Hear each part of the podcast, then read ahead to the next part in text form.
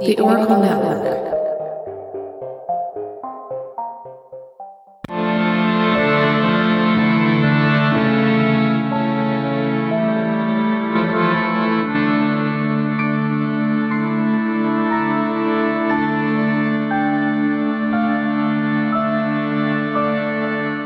Hello and welcome to a special minisode of Ye Old Crime, the show where Maddie and I discuss the funny, strange, and obscure crimes of yesteryear every Wednesday. This special biweekly segment is called Can You Crack the Cramp Word, which is slang for a difficult or obscure term, which I thought was very fitting. And joining me today not only is Madison, who is Hey.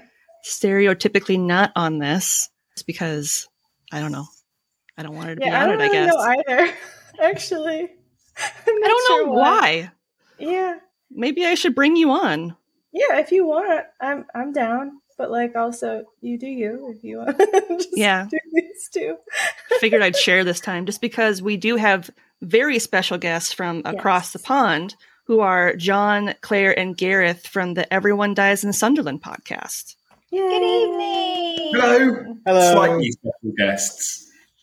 So before we begin, I would like to give each of them the opportunity to tell us a little more about themselves and the podcast before Maddie asks them some probing questions.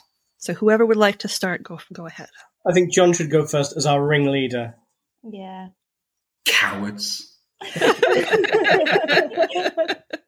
Uh, yeah, well, so Everyone Dies in Sunderland is a podcast about growing up terrified in the 80s and 90s. So I kind of felt that kind of all the 80s kind of got narrowed down into like two or three things. So if you see like a compilation of like, oh, here's a package showing you what the 80s were like, you know, in our case, it's kind of like Charles and Diana got married, which was lovely. Then there was the miners' strike, which was a bit of a shame. But no, don't worry, here's a man in red braces dancing while swigging from a bottle of champagne. That means economic boom. And Michael Fish comes out and says, Don't worry, there won't be a hurricane. And there was a hurricane. And that's the 80s. kind of the same with um, you know the 90s the same it's like here's blair and oasis releasing a single on the same day and then tony blair's prime minister diana died which was a shame and i'll tell you what i want what i really really want and that's the 90s but that's, Yep. that's kind of not how i remember it i remember being alarmed at all the terrible things that were always happening and kind of we say in our show description the old days children played out in the street everyone left their doors open children got murdered, everyone got burgled. And it's kind of like there's a temptation if you spend too much time on the internet to think, oh, everything's awful now. But I just remember it being so much worse growing up. Oh yeah, for sure. And like in, in practical terms, we came about because uh, me and Gareth used to do radio shows together and then um, ended up working together about 10 years later, which we took as a sign we should sign up, uh, join a podcast and, and set up a podcast together. And, and for me, I got press ganged into it, so um, I had very little choice in other than to support John as my friend and his wild ambitions to relive the heady days of student radio. Essentially, I say ringleader. What I what I fundamentally mean is captor. So Fitting. Oh, we've, we've said before, uh, Claire is, uh, is is the Kaitlin Olson we brought into the gang, uh, by which we mean she wasn't in the pilot. Rude. and she looks like a bird. she does look I like a am bird. not a bird. I do Charlie work for you guys. That's who I am. And we've all established that I'm Danny DeVito, so there we go. Yep. Yeah, originally we had this idea that there was there was a weird Mormon girl who used to wander around our office alarming people. I think she worked there. And uh, she was like, one day in a meeting, someone said, "What do you think, Alex?" And she said, "I think we should bring back the death penalty." And she worked in accounts, um, but that didn't work out. And thank God it didn't, because as everyone who's read our reviews will know, Claire is by far the most popular thing about the show. The reviews are all like, "This has a good theme song, and I like Claire." I'm the only reason that people listen to you two rambling on about cricket and Doctor Who. Well, would you like to start the interview questions, Maddie? yeah. So, John, Oh what God. inspired you to create the show? I think it was it was just that. Really? I mean, I think the, the, the point kind of always say is that in the early 90s, there were these two murders where I live in County Durham. And one of them is the still unsolved murder of a delivery driver on Christmas Eve, which involved a fake Chinese food order being placed from um, call box at the literally end of my road. And there's another one where a man uh, built a house in an area not zoned for housing by claiming it was a nuclear bunker. And he went on a televised shooting spree um, and somehow ended up a local hero. And it's, it's kind of the point that, you know, people think, like we were saying, like, oh, you know, it's, it was, it's, everything's terrible nowadays. Like these things were literally like happening just down the road from me when I was growing up playing on my Mega Drive. And, you know, they, people don't remember them. And it's kind of like there are so much Yeah. crazy things that people just have completely decided to forget as a society. Like we're just, I'm just finishing editing the, the first of our um, our first ever three parter, which as we've been saying is we called it Britain Goes Berserk in March 1988. There was like a, a 10 day period in 1988 in March when there was uh, well the SAS, it's like our special forces, killed some people in the street, which led to a gunfight at a funeral, which in turn led to a public lynching. And you know, it's fairly memorable, and I remember it happening and being scared witless by it as a you know seven year old. Yeah. But like no one ever remembers it. He talks to like people, like, oh, you know, do you remember? Do you remember the Milltown Cemetery massacre? Do you remember the Death on the Rock? And people are like, I've literally no idea what you're talking about. Can I applaud John your um, immediate rubbing up the right way of our international audience by calling it a call box rather than a telephone box, and then take that straight away from you by calling it a Mega Drive rather than a Genesis. Oh, well, fair enough. In our first ever show, I mentioned the Metro Centre, and you were like, "What if someone in America listens? They won't know what the Metro Centre is." And then we had this slight dialogue about you and me going, "Like, I think they can understand it to more." But Yeah. it's glad that you've come full circle on that one, kind of picking me up on what format I was using to play Michael Jackson's Moonwalker, which is a slightly more problematic game than it was at the time. It's fair. All right. So, Claire, how did the three of you meet? So I actually have never properly met Gareth in the real human flesh, which is probably a benefit for him because he hasn't had to deal with my outrageous arm wielding and slightly Italian gesture gesticulation. Um, And, and I own two dogs that I'd like to stay alive as well. I'm not a dog murderer. I have a bad reputation among the podcasting community for murdering animals, and I literally have never murdered anything yet. Right. Yes. You just pick them up Yes. off the road, right? Yes. The- uh, yeah. Yeah. Yeah. You just, they're already dead. Roadkill, roadkill, spot on, but not murderous. I mean, I probably would commit murder if I was pushed far enough. Anyway, so yeah, so I got. I hope you know, I think we will have to clarify the roadkill thing for our listeners. oh yeah. They don't know. They don't, we don't do that here as often. Oh, so roadkill. So yeah, in the UK, if you run over something that is is edible, you can't pick it up and eat it, but anyone else passing by can, because otherwise it's classed as like I think it's basically classed as murderous rage.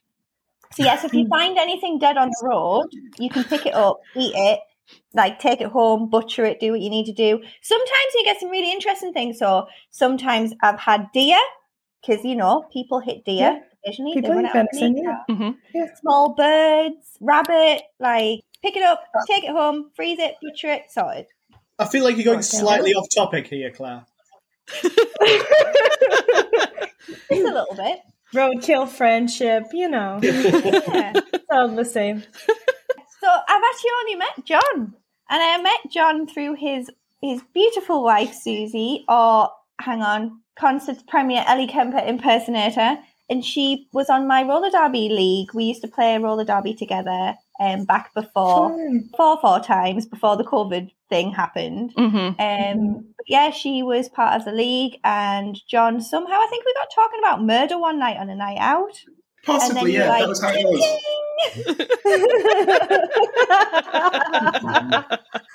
I mean, I've, got a note of it somewhere. It's not even murder; it's, it's much worse than that.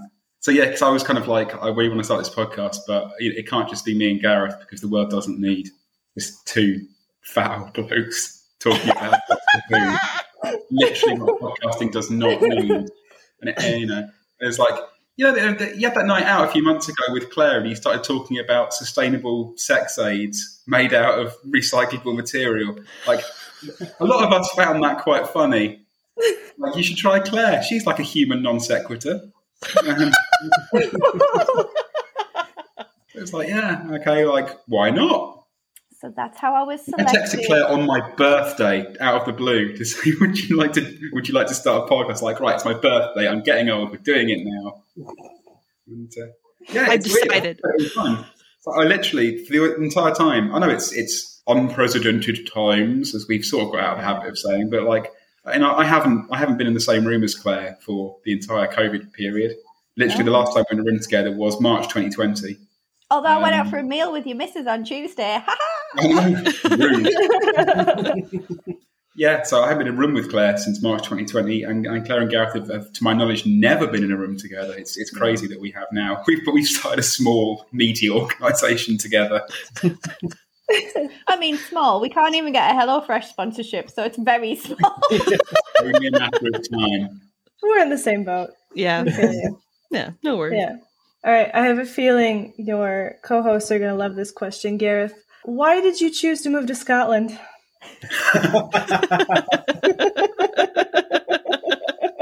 I mean, from everything we've previously discussed, I think um, It's not safe there. desperately because, as as has been alluded to, I worked in the same office as John for a while. We still work for the same organisation, and he kept saying to me, "Do you want to do this podcast?" And I kept coming up with excuses, and then I just thought the best thing to do is to move 350 miles away, and then maybe he'll stop. Did he stop? No, but I admire his tenacity, so I, I acquiesced and I said, "Yes, okay, I will do this podcast." Other than that, the beautiful scenery, the fact that we walk 10 yards out of our door and there's a beach for the dogs to run on, and we drive six minutes down the road and there's a woodland for them to run in, and just essentially just to get away from people in general.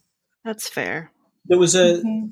there was a thing that we were discussing or we we were thinking about, and I was looking into the last time a murder happened on the Isle of Skye, which I guess for our American listeners is a bit like Long Island, but with less people and more sheep. I don't know. I've never been to Long Island, so Well, there's been a lot of murders in Long Island, so unless it's the same, no, Unless the- the, the- sheep are committing all the murders, I think uh, it's different. well, the wolves in sheep's clothing. good, yeah, The nice. thing, right? from mainland Florida. I'm trying to think of islands. It's kind of like Just trying to think of islands in general. Vancouver Island.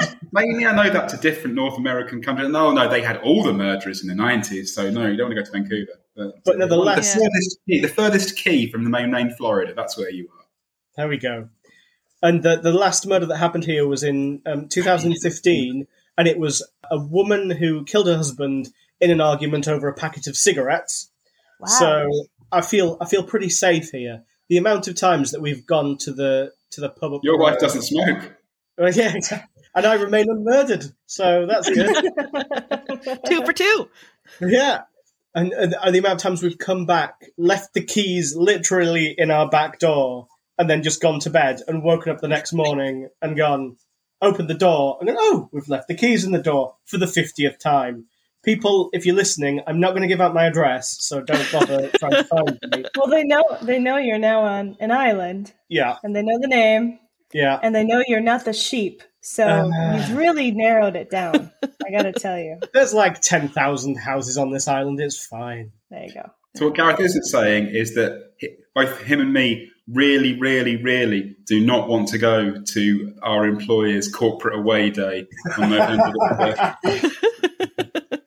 And Gareth has come up with a brilliant way of getting out of it that I somehow have failed to uh, to do so far. That, that, and it's legitimately my wedding anniversary. And so I'm not going to drive eight hours to uh, to attend that.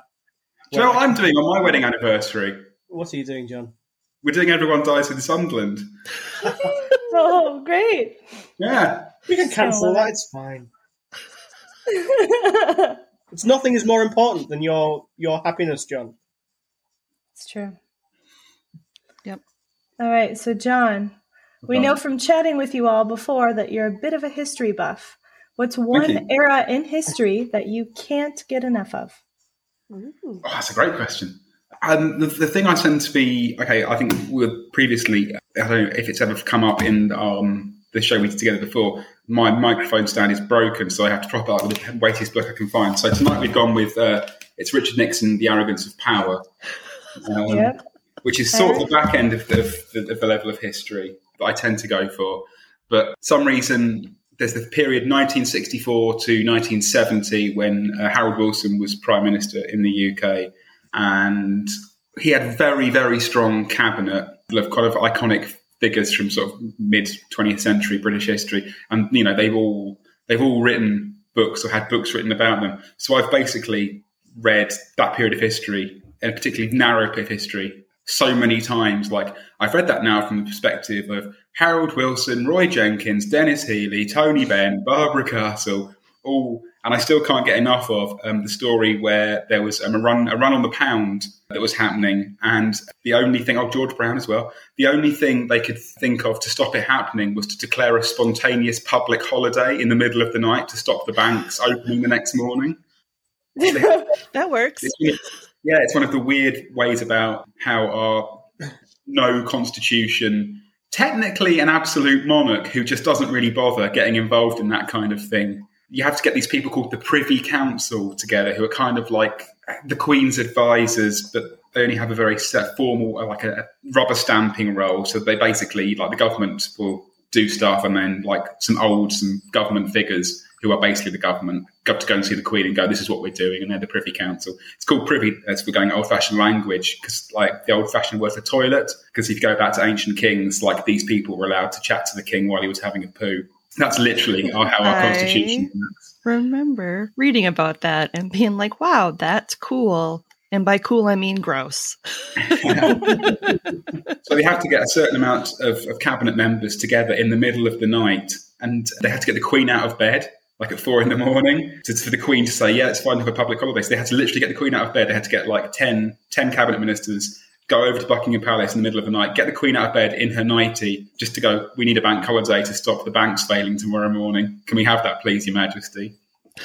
One of the members of the cabinet, the deputy prime minister, in fact, was a guy called George Brown, who's very colourful. I'd love to do a show on him. I think we do. Can we do a massive side about George Brown? There's an apocryphal story about George Brown, which is the thing that people know him for best, which is um, probably not true, but it's it's kind of something that would happen. So he was foreign secretary as well, so um, secretary of state. So he was apparently in South America once, and he was. Um, it's a lovely bit in my book about him. Uh, his womanizing was tolerated because people thought it was funny, but his drinking was another matter.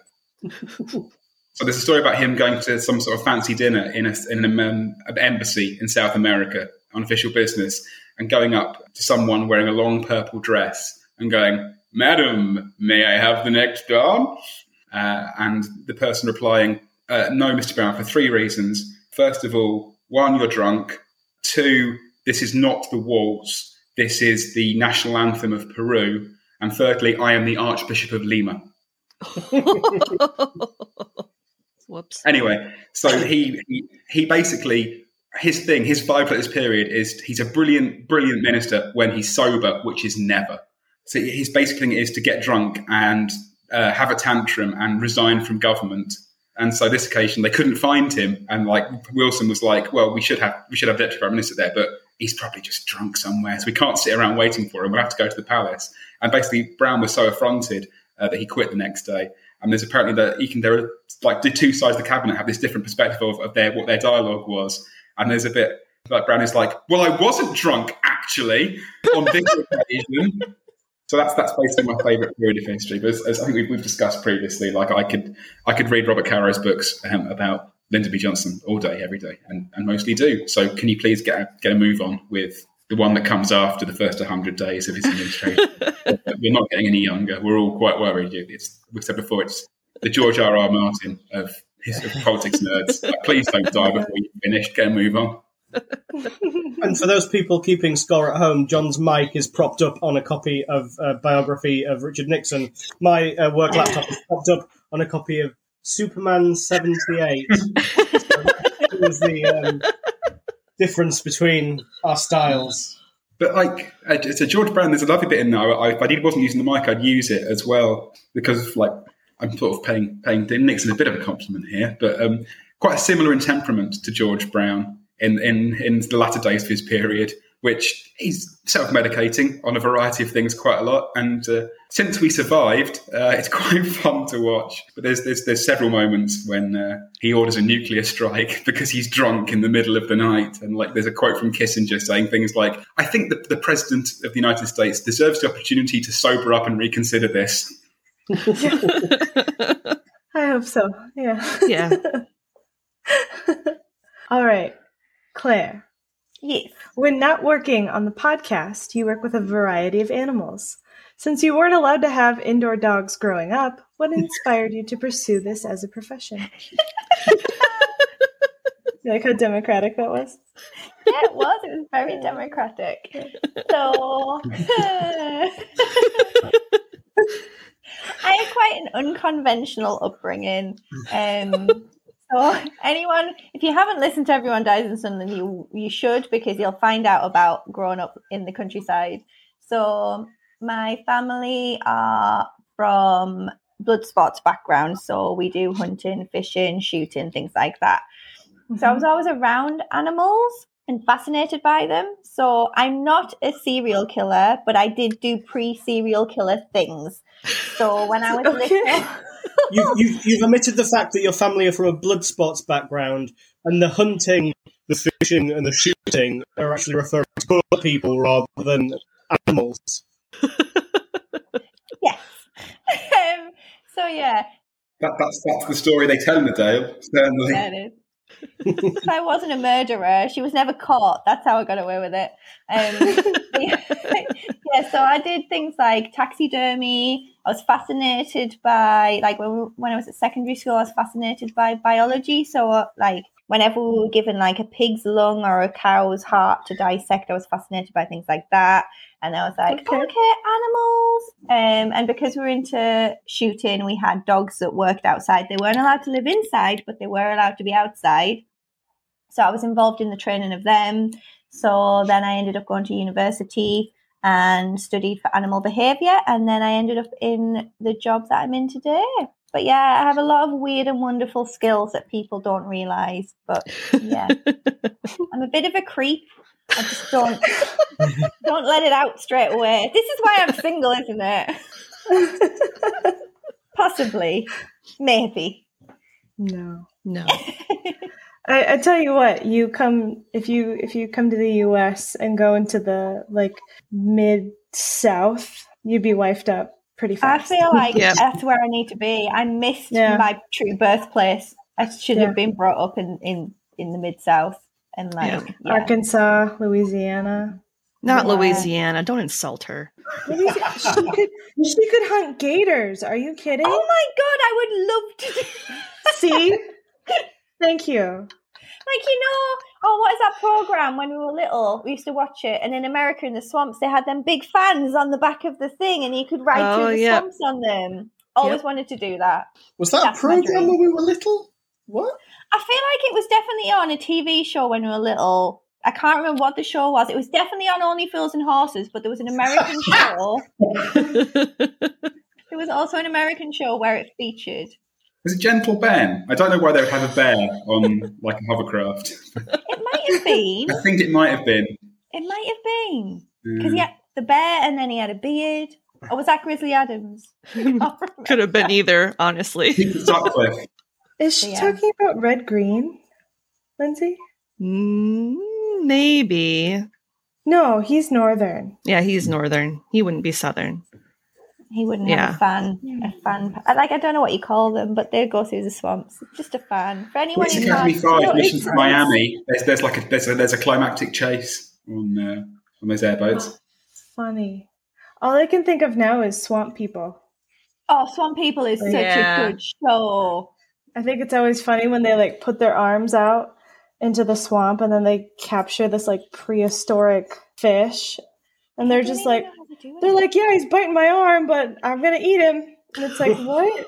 What's happening? Like I'm just sitting in Target, not understanding. We're in the same area. I don't understand. Some people, mountain men, anything like that. My, my understanding of, of Florida law, at least, is you're only allowed to kill a gator if it's a nuisance. Yeah, I think so. I think That's, that's, the exact right. word. It's an- you can kill a nuisance gator, but not a gator. How do you that is a identify they're a nuisance. nuisance? Do they have to get Exactly. like Like, passport? it keeps nudging you when you're trying to read. It's always It's growing out of its shoes Yeah. and going, I need some more school shoes, Dad. I'm assuming Use- if it like comes in your backyard and tries to eat your Yeah. dog or something, and you're just like, Mhm. hmm, you're kind of annoying me. I saw a video recently of a Florida man who had like this little dog that like a gator got it and he just like punched it really hard in the face and like took his dog out and like the dog was fine and then he like released the gator. That's such a Like, Florida punched thing it to do. really hard and then the gator was like, "Damn, okay, here's your dog, God." You don't have to be rude about it. right, like God, man. Just trying to get some fast food. This is terrible Imagine. service. Punching a gator in the face. like, Like people punch shark. Like you're supposed to punch a shark in the face Mhm. if they have your arm, like their nose. Yeah.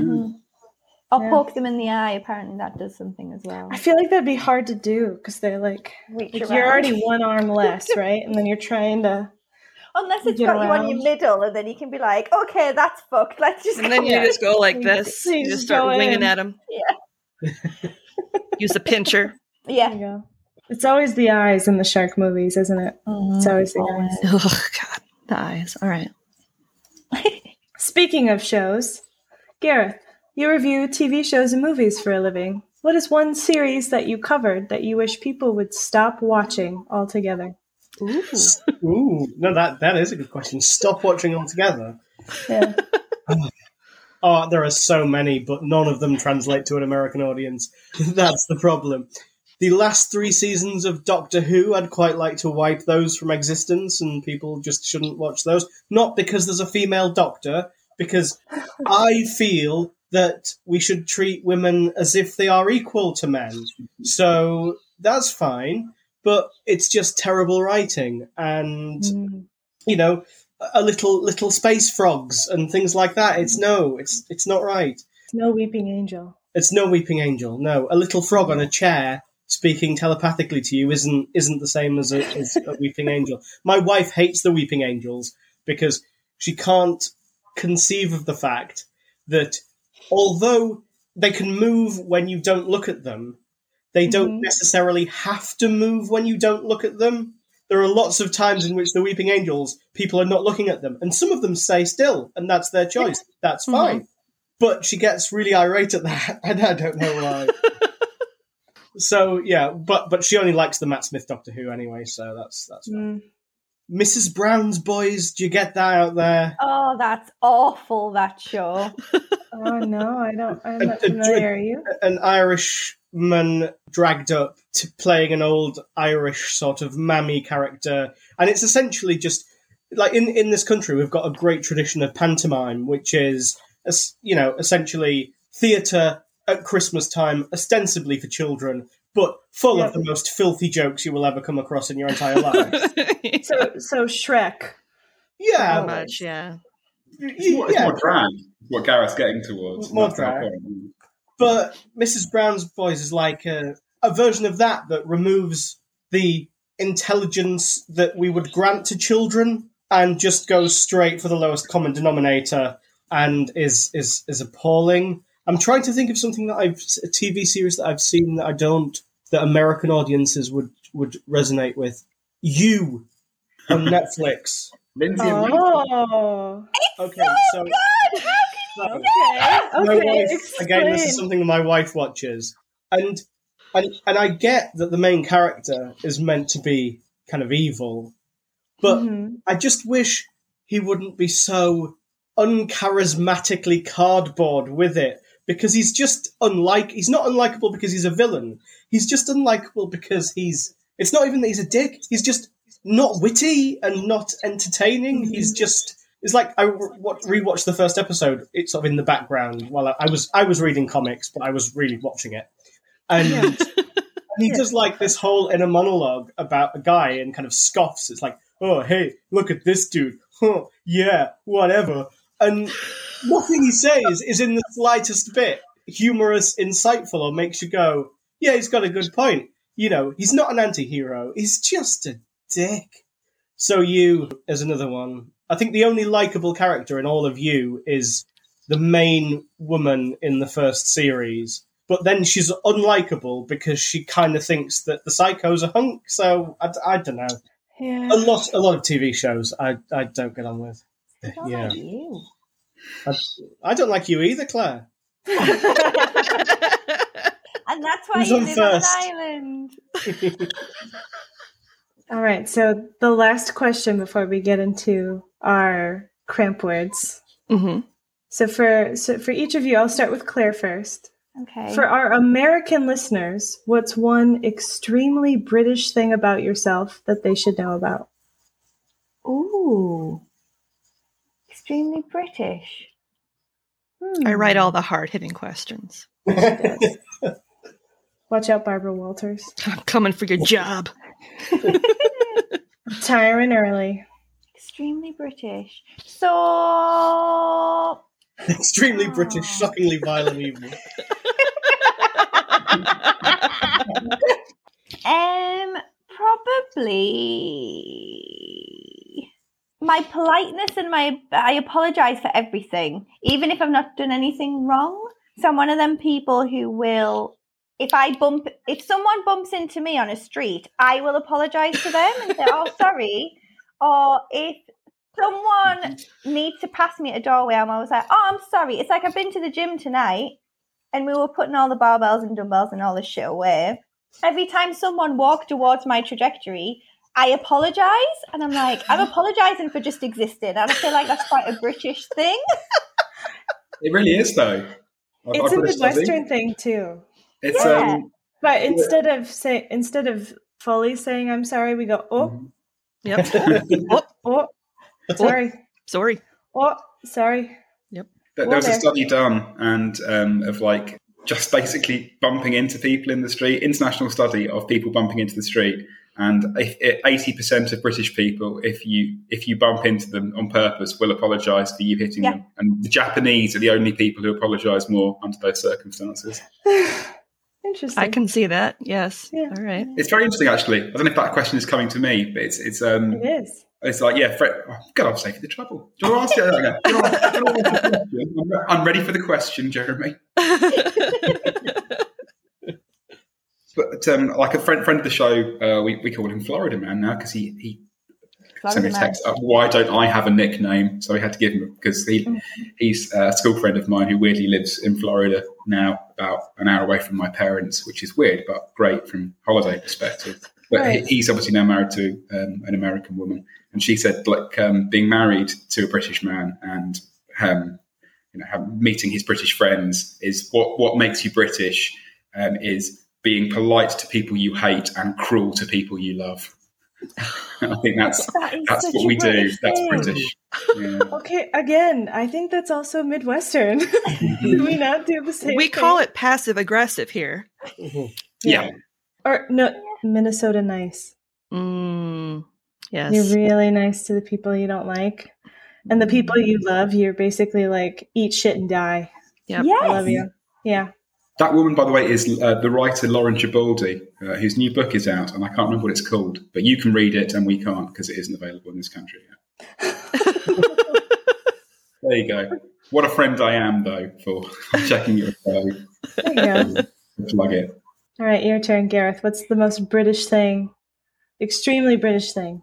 Two things. One, I am being incredibly restrained this evening because I usually use the C word in almost every sentence I utter. Right? So you know, I don't, I don't want that little e thing next to your podcast. So I'm not, I'm not doing that. I'll do it on our podcast because fundamentally, you know, as I've said, or as we've said, I will happily ruin John's life, but uh, I feel, feel it necessary to, to ruin yours, and that is out of genuine politeness rather than um, an, in, you know, an essential hatred. And the second thing is that I probably own upwards of 30 different types of tea. Oh, Okay. wow. And in fact, the only tea I don't like is the standard English breakfast tea, Royalty. which you would go everywhere, which is not British of me. But instead, my go to, like Captain Picard, is Earl Grey hot. Ew. Earl Grey. Me? About 75 cups a day. Right. Earl Grey, Lapsang Souchong, um, No. green mint tea, whiskey blend I've got, which is quite nice, Russian It's caravan big volume of tea, teas. uh, Queen Anne tea. What? Sorry? Lady Grey, but I've not. It tastes like opal fruits. It's not good. What's You Queen think I was a heathen when I went on? Whenever I go anywhere on hol- this is also probably quite a British thing. Whenever I go anywhere on a holiday and I know that I'm going to struggle to get tea, I carry my own tea bags and I'll go to Starbucks and ask them just for some hot water and I'll make my own brew. Like, Can't hate on that. If we were to jump back, like to, to the start of this conversation, I think it's before we started recording, and like Ga- Gareth's wife packing and his dog's not liking it. If I was thinking Claire's packing to go on holiday, I would say Claire is packing an entire suitcase of baked beans and palm. Well, like the food when I get there. in answer to, to your question, Madison, I think that Queen Anne blend is an entirely made up tea made up by Fortnum and Mason, the London famous London proprietor of all sorts of nonsense that isn't Harrods, simply to sort of boost their sales and exclusivity. I've had it a few times, and I literally can't tell the difference between that and normal tea. And as as we've established, I drink a lot of tea, so There we go. Good to know. This is the voice of Vrillon, a representative of the Ashtar Galactic Command. We come to warn you of the destiny of your race and your world, so that you may communicate to your fellow beings the course you must take to avoid the disaster which threatens your world. Not really, it's John from Everyone Dies in Sunderland, interrupting the show, just like children in southern England in 1977 had a Looney Tunes cartoon interrupted by a six minute broadcast hijack claiming to be the voice of an alien intelligence warning them of imminent apocalypse. And that's what our show is all about the bizarre and alarming events that traumatised the generation who grew up in the 80s and 90s, and in particular, the crimes which took place down the end of our road. Myself my friends Gareth and Claire have looked at all sorts of astonishing and bizarre crimes, televised shooting sprees carried out by chicken throwing men, attempts to commit the perfect murder with the aid of Japanese erotica and stencils, and we've just completed a three part series on March 1988 when Britain had an odd couple of weeks of public executions, lynchings, and even a gunfight at a funeral. And if you're a fan of older crimes, we've just done a Halloween special in which we looked at the case of demonic possession and axe murder in 17th century Durham. You can find us on all the podcasting platforms or come chat to us on Twitter at Everyone Dies Pod or at Everyone underscore Dies underscore in Sunderland on Instagram or search for us on Facebook. But remember, the crimes we cover are very rare. Do sleep well. Don't have nightmares. All right. You guys ready for some slang terms? Let's do it. All right. John, you're up first. Oh God. Oh, is it one by one? Oh no. It's no! one by oh, one. yeah. I picked Jeez. ones for each of you. My Yeah. guesses are going to be shocking.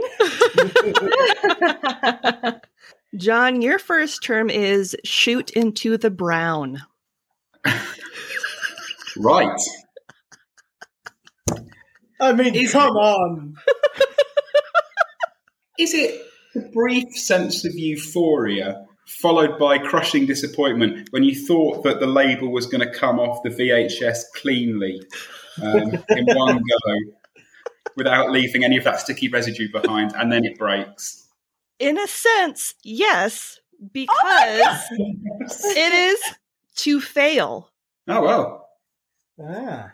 There we go. That should be in like season two of the Squid Game, shouldn't it? or at least the Don't, British I've not watched version. it yet. Don't. I haven't either, no spoilers. The squid dies. Ah. Aw. He shoots into the brown or the black, I suppose, if it's ink, you know. So, Claire, your first Uh-huh. term is bubble around. Bubble around.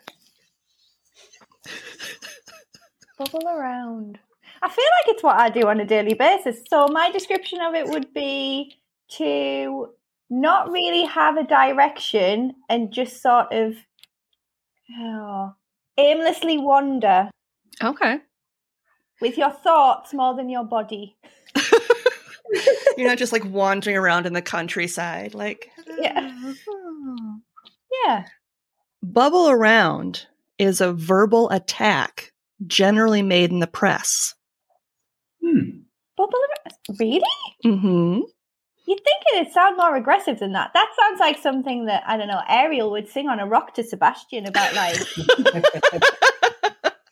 Ten years in journalism, never heard that term, but Yeah. Bubble around. Bubble around. Gareth, your first term is gadding the hoof. gadding the hoof. Yes. Ah. Or hoof, I guess. Gadding the Hoof. hoof. Yeah, but as as you might find out, a huff is something that people go into when they're unhappy in England, so it's not quite the same thing. I'm under a lot of pressure to be funny now because these two last guys were funny. what was funny? Was Can I, can make something up like John would say? Is it the sense of ennui after an evening's vomiting? I don't know.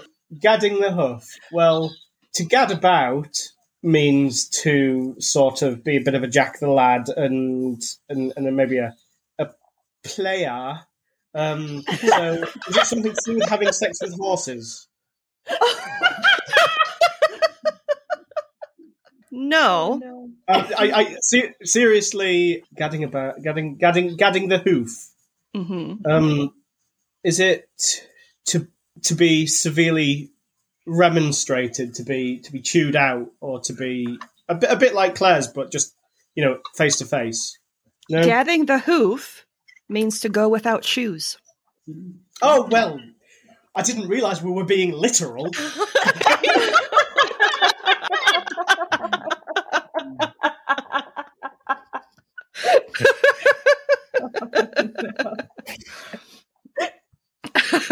so, John, your second term is poked up. Like, Ooh, like poke. that's what she said. Not giving John all of these. He's a happily married man. Married. He's a married man. He's a married man. He's a married man. Uh, is it the sense of insecurity you get when your kid brings home like the class stuffed toy mascot for the weekend and you've got nothing planned and you think all the parents are going to read the write up in Zelda the Zebra's diary and think that family shit? Potentially. Oh, God, is it? We did it once, right? And one of the families literally put um, did a, a recipe a recipe for a pesto using only woodland foraged ingredients. I sense you're still annoyed about this, John. Yeah. Like, I can't top that. We're just like, I mean, we might walk the dog at some point. Ooh, that's good. They have their own truffle pig. Yeah, did I get it right? Does it count? Poked up means embarrassed. No, there we go.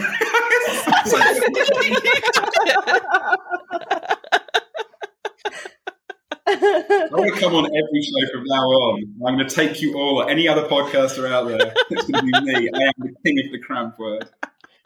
I feel like you're winning just through a sheer bloody mindedness of refusing not to admit that your that your description is not what the answer was. It's was. embarrassment.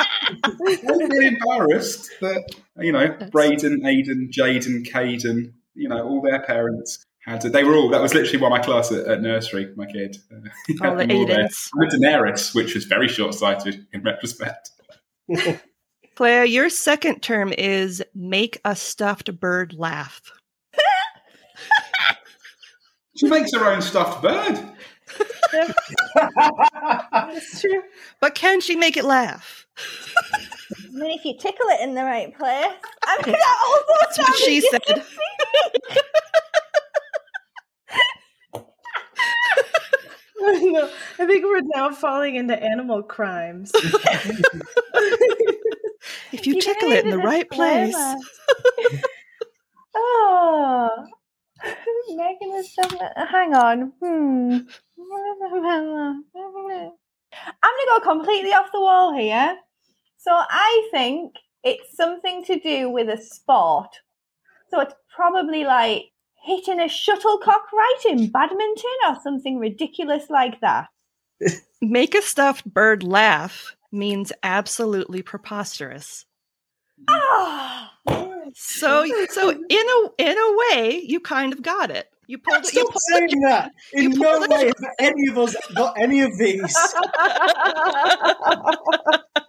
I'm using that in a staff meeting this week. I'm like, "When stuff bird laugh. That's part of your annual performance review, wasn't it? Like, Claire, by the end of the year, you've got to make a stuffed bird laugh. we will give you training. I don't need it. I've been doing it since I was a kid. Gareth, your second term is suggestionize. Suggestionize. Mhm. Firstly, can I say I'm feeling very seen by being last in all of these questions. Even when Madison tried to shake it up by asking Claire the question first, I was still last. I feel like I'm I'm surplus requirements here. Is it is is suggestionize one of those awful Americanisms that you do where you fail to get the correct term, like when you say addicting rather than addictive, or because that really drives me mad. Suggestionize. Does it mean is does it mean to? I mean, I'm, I'm going literal again. Visualize a suggestion. Ki- kind of. Oh, yeah, I already knew it. I, I've got it. I've already got it. You already got it. It's Yeah. a legal term from 1889 that means to prompt. Ah, okay. So not at all what I said. But you suggested it. Okay, I suggestionized it, You And we all thought suggestionized it. and yeah, We all went there. all right, now before we started recording, John mentioned that he had a bit of a game for us. So I'll let you take it away.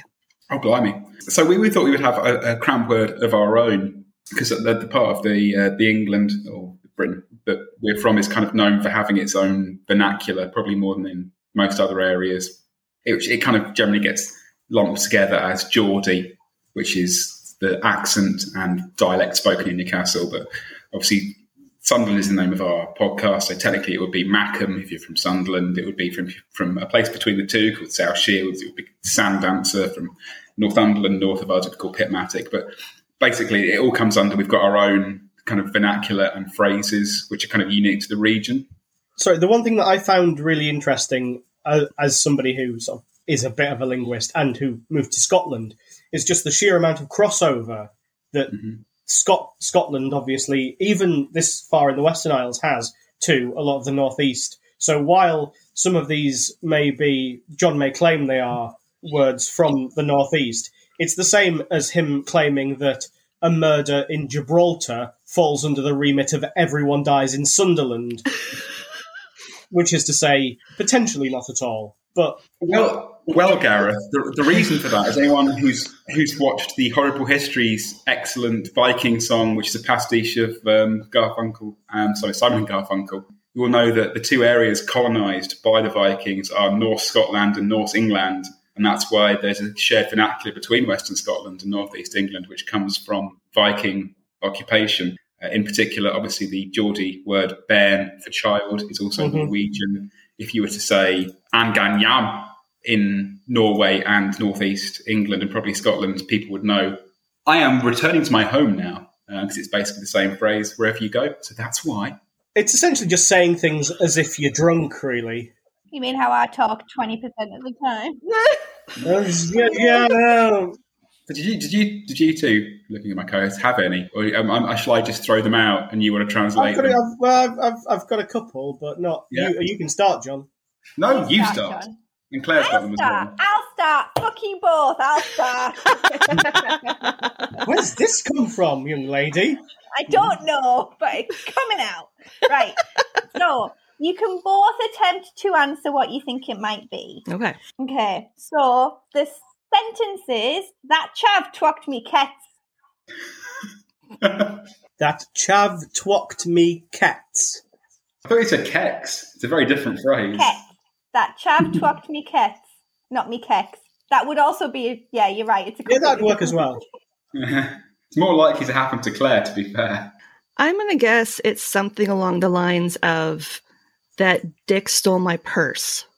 Oh, I was oh, thinking that. So isn't isn't chav like a douche, a douchebag, or like yeah, like with, with the element of kind of snobbishness. Yeah. So like a douche can. So I, I, I really should have gone with charva, which is the more more appropriate northeast. That douchebag version. tried to flirt with me and mm. impress mm. me, and it didn't work. Sort of. That's pretty. Uh, like chav, chav. I don't like the phrase. It's not really northeast one. That, that kind of means southern. We used to say yeah, It's a. It's yeah. It, it's kind of a like all all purpose scummy person phrase, but I think it, kind of became it's kind of like it's like the equivalent of Karen. It was it was a good shorthand for about five minutes, after which it became misogyny. It's the same with chow, like it was shorthand for something for mm-hmm. about yeah. five minutes, then it became all poor people. And yeah, it's charva. Charva is written local thing, which is absolutely fine. So to mm-hmm. translate, it would be that dickhead stole my sweet. Your mm-hmm. sweets. Okay. Ah. However, if it was keks, it would be uh, trousers or trousers or, or mm-hmm. knickers. Yeah. okay. All right. What's, what's your again? I hope I don't have to use that ever. That phrase. Dickhead stole my pants. worst housewarming party ever. like worst funeral. At least they have a truffle pig. Mm-hmm. so mine is a bit more from I, I, I think probably the smoggy end of of things as we were talking before. I'm from Teesside, so I am a smoggy. But- you go through all of them, right? So Geordie is a bit. It means it's either the kind of mining lamp used on the north of the Tyne, or they followed King George during various civil upheavals. That's Newcastle. Mackem, the Sunderland one, which is basically about being a shipbuilding area. So we mack the ships, they tack the ships, and that's how saying make them in a Sunderland accent. Ah, we mack them, and they tack them. Ah, um, smoggy is Gareth's bit because there is horrific air pollution from their industrial smog. Got it. That's All why right. I'm so short. uh, so I got the black lung, Daddy. Yeah. I can see him, mother. He's come for me finally.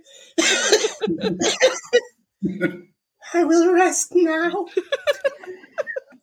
anyway, so mine is two that have a very similar meaning, uh, very similar words have very similar meaning. It's either an oggy or an og up, and you can you. It's essentially sort of a verb. You you give an oggy or you give an og up. I feel like an og up would be like a leg up. Mm, okay. Like you kind of give give them a benefit, give them a break. Hmm. Give an oggy. I don't know this one either. Like lift them up or. Yeah. Are, are you talking metaphorical lift or are you talking physical lift? Physical lift. Yeah, well done. Yes. Um, an og up is essentially this gesture underneath somebody's foot to yeah. Nice. them over a wall where they will presumably go and steal something. and and Oggy is very much like an Ogup, but it's a, li- a lift on the back of somebody's bike. Oh, now, okay. In my end of the woods, it would be called a croggy or a craggy, not an oggy. There you go. All right. Go on then, John. So you can't have subtitles in real life, there, huh? yeah. I, have got three. Oh, um, of course you have. Teacher's pet. First one is Hoya hammer over here, hinny. That's a phrase, not a word, by the way. Yeah. okay. Phrase. Yeah. Slow it down just a tiny bit. Say it Hoy a hammer over here, hinny. Hoy a hammer over here, hinny. She's like, come over here, honey.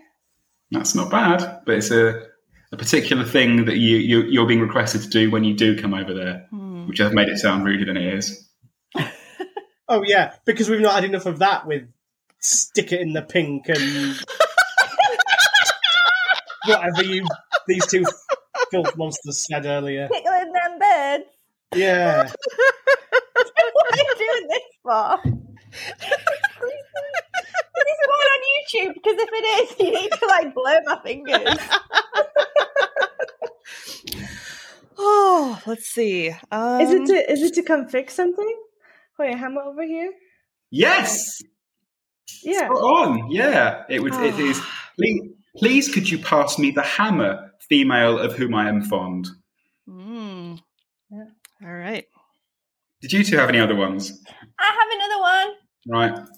So the word is dotty. Stotty. Stotty. And you could use it in a sentence like this. I'm going to Greggs for a ham and cheese, uh, no, ham and peas pudding stotty. Hmm. So like a really greasy spoon, kind of like gross comfort meal. Like a like a like a casserole.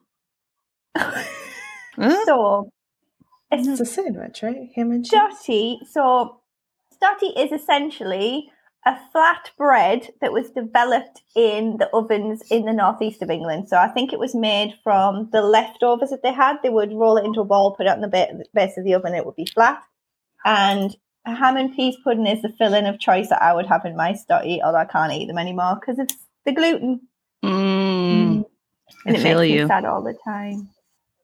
So it's like a sandwich. Yeah. Well, it's it's it's it's a it's a bread bun, but it can also be used as a term for a sandwich. So you know, Okay. you know, there, there is a, a bun, and it's a ham and cheese bun. No, Okay. uh, in in deference to my Scottish satisfying. deference to my Scottish um, adopted home, I will very quickly ask you. I guess stop shugling. You look glaikit. Stop staring, you ugly idiot. I mean, that's unwarranted aggression, Madison. I wasn't even looking at you. That's just rude. you came out with that super quick. okay, I'm gonna say. I'm gonna say, stop shouting, you dumb bitch. Stop. Okay, I'm aggressive. shoving it to me. I'm the aggressive one. I'm allowed one per show. you were you were both quite right in your last one, but it's to be glaikit is to look foolish or stupid, and to shugle is to it, it fundamentally to shake, but colloquially it also means dance. So it would be something along the lines of stop Like- dancing, you look like- like, an idiot. like the Elaine dance. Like, stop doing the Mm. Elaine. Mm. Yeah, Yeah. exactly. Okay. But that those are more predominantly Scottish, so I'm throwing a, a Scottish bonus in for you there. Okay. No extra Yeah. charge to my usual podcast fee of a thousand dollars. You can Venmo me, um, Cash whatever. Joke's on you, it's US dollars, it's less. The joke's on you. We've just had Brexit. I'll take anything I can get.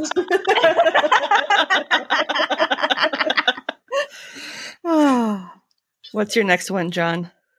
Okay, well, there, there are two or more I've got. The, next, the first one um, is, I think, the absolute classic. I think we use it use it quite a lot. So, and there's there's been a hint so far. So I've said one of the words. It's shy Ben's getting out.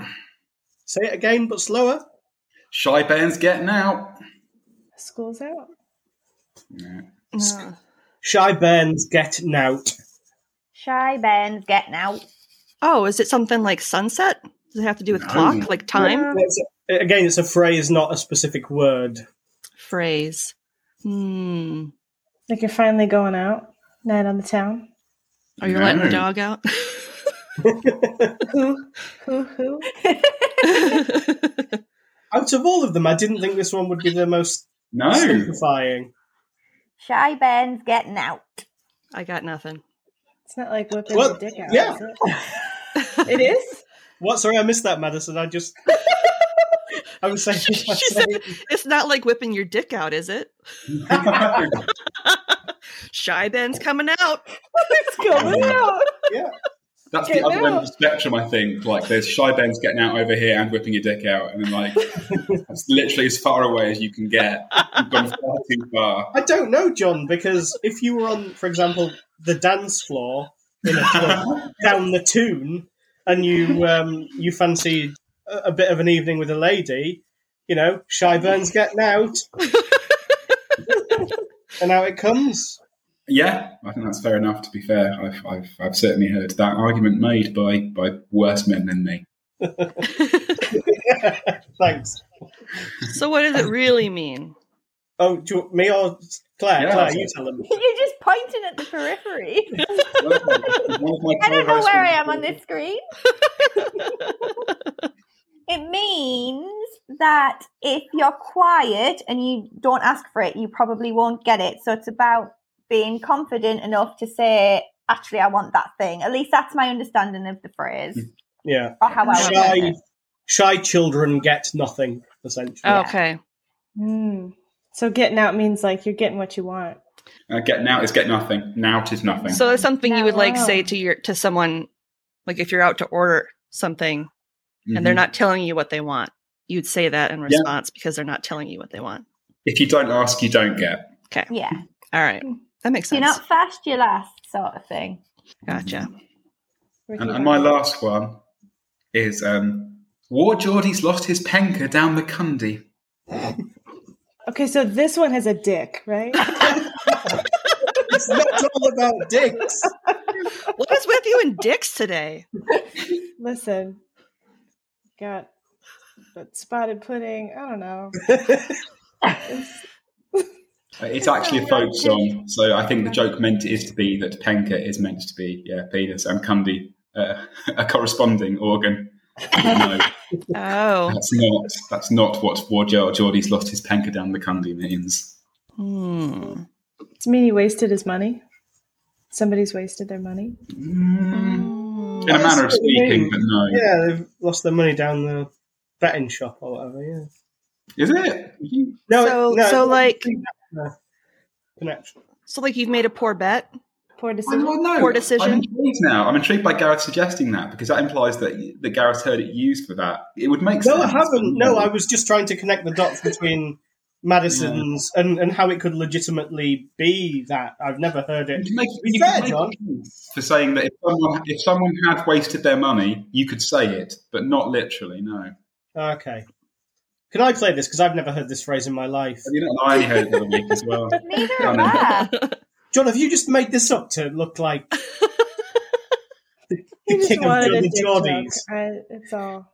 Like my, my wife, Constance Premier Ellie Kemper impersonator, is not from North She's from Norfolk, and she calls ladybirds, ladybugs, bishy barnabys, and I'm absolutely convinced she's made that up.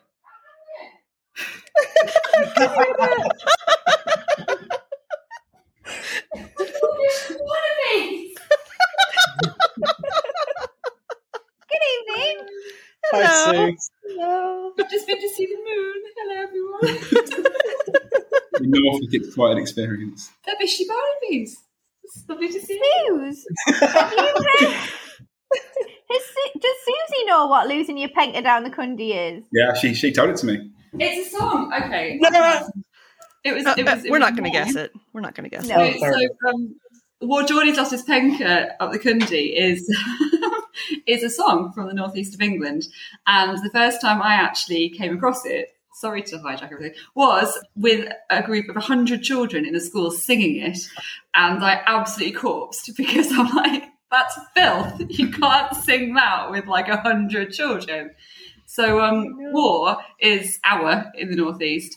Geordie is is the name of the child, George. War Geordie, our George, has lost his penker. A penker is a big marble, so he's playing a game of marbles, and the cundy is a drain pipe. So our George has lost his Oh. in the drain pipe. Oh. Hmm. Ah. Penker in the cundy. And in Never George's would've spit had game, it's going to be great. Someone's going to say, "Oh, War Geordie's lost his penker down the cundy immediately before one of you dies." As, as a, a polite request, can nobody ever say penker down the cundy again, ever? I would appreciate that, thank you. Yes. I, I'm surprised you didn't get that. My friend George has lost his best marble in a drain pipe. Wow. Well, on that note, I would like to thank John, Claire, and Gareth for joining us today for Can You Crack the Cramp Word? And before we all go, can you please tell our listeners where they can find you on social media? I leave that to these two, that's their expertise, I don't know. Yeah, you can get in touch with us at everyone dies in Sunderland at gmail.com, at everyone dies pod on Twitter, or Claire Robinson. Instagram is at everyone underscore dies underscore in underscore Sunderland. And if you can find us on Facebook, just search for everyone dies in Sunderland and be sure to say hello. All right. On that note, as always, I'm Lindsay, And I'm Madison, and we'll see you next time with another tale. As old as crime.